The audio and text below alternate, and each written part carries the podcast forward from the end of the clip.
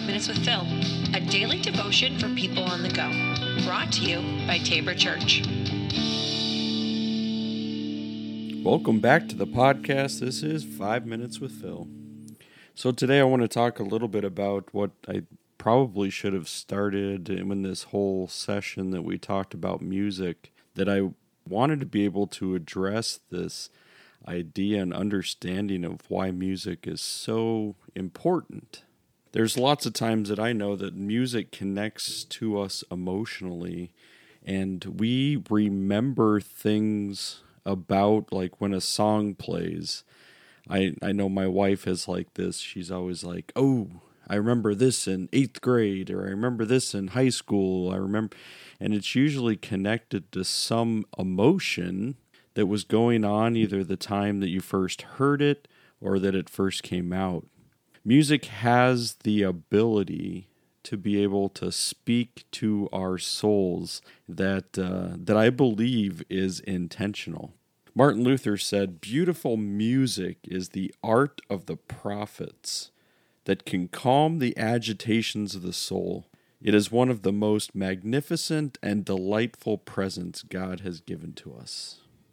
I always wish that I could play a musical instrument, uh, but many times it's what it comes down to is I haven't taken the time to actually start to learn it. And with that, there's some regret. But when I've talked to other musicians and people who are creating that kind of art um, on different uh, different levels, you know, there's a lot of people who would recognize, and doesn't matter if they're religious or not, that they recognize there's something that's in the midst of that creation that is kind of transcends the physical. There's things that are happening that are that are you know uh, I, I would say spiritual in that realm that something's happening as they're occurring. I mean, I've listened to uh, the Broken Record podcast that has Rick Rubin. If you're familiar with Rick Rubin, uh, he's the uh, the one who actually started Def Jam Records, and he in the midst of that there's so many people he'll have on the show and they'll just talk music and and how many times and he i believe is buddhist uh, at least like plays off a lot of those tenets but there's so many things that they'll talk about with these guests that come on that there's kind of this just nature of something happening or occurring as this art is being produced. And that's why I believe when we are hearing the music and when we are allowing it to to speak to us that some things kind of just start to click with us you know this series looking at the summer concert series and this is the third year we've we've done this. And and people have tend to you know like connect with these parts a little bit more. One because it's you know popular music and things that people have listened to over generations.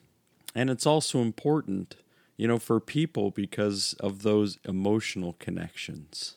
And these artists you know, some of them might be, you know, Christian or even have some spiritual roots, but it's not the character that we're trying to go after. It's the it's the lyrics. What are they speaking? How is the music being played? And those things speak to people. Music therapy is something that uh, is not necessarily familiar to many people, but actually digging into it, they say it's been around since about 1789. And the idea is that music can be a healing influence on people's health and behavior. The 20th century profession formally began after World War I and World War II, where there were musicians of all types, both amateur and professional, who went to the veterans' hospitals around the country to play for the thousands of veterans suffering the physical and emotional trauma from the wars.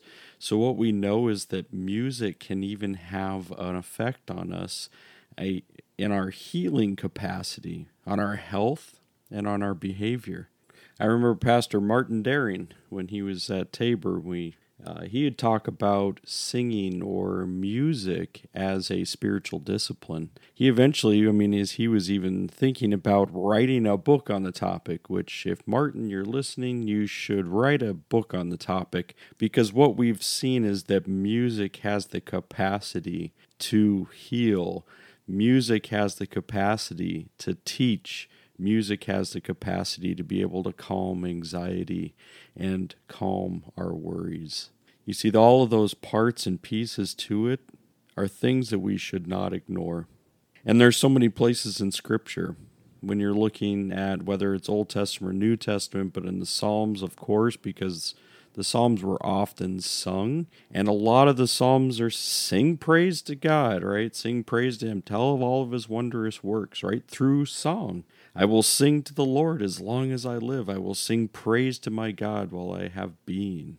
O come, let us sing to the Lord. Let us make a joyful noise to the rock of our salvation. I mean, then you look at places in, in the New Testament. You know, Colossians, let the word of Christ dwell in you richly, teach teaching and admonishing one another in all wisdom, and singing psalms and, and hymns and spiritual songs with thankfulness in, in your hearts to God. James, if anyone among you is suffering, let him pray. If anyone cheerful, let him sing praise. Right? So many different places throughout the Bible, the scriptures that God has given to us, that also lift up this idea of being able to sing praise and how music itself can be a way that can bring us calm, give us words of hope, give us those places in our lives that we need a little bit of peace. This is why music is important. It's why music will always be important, and that we should continue to dig into it and see what is spoken and how it can bring us peace. All right, everybody, we will be back again tomorrow, so have a great day.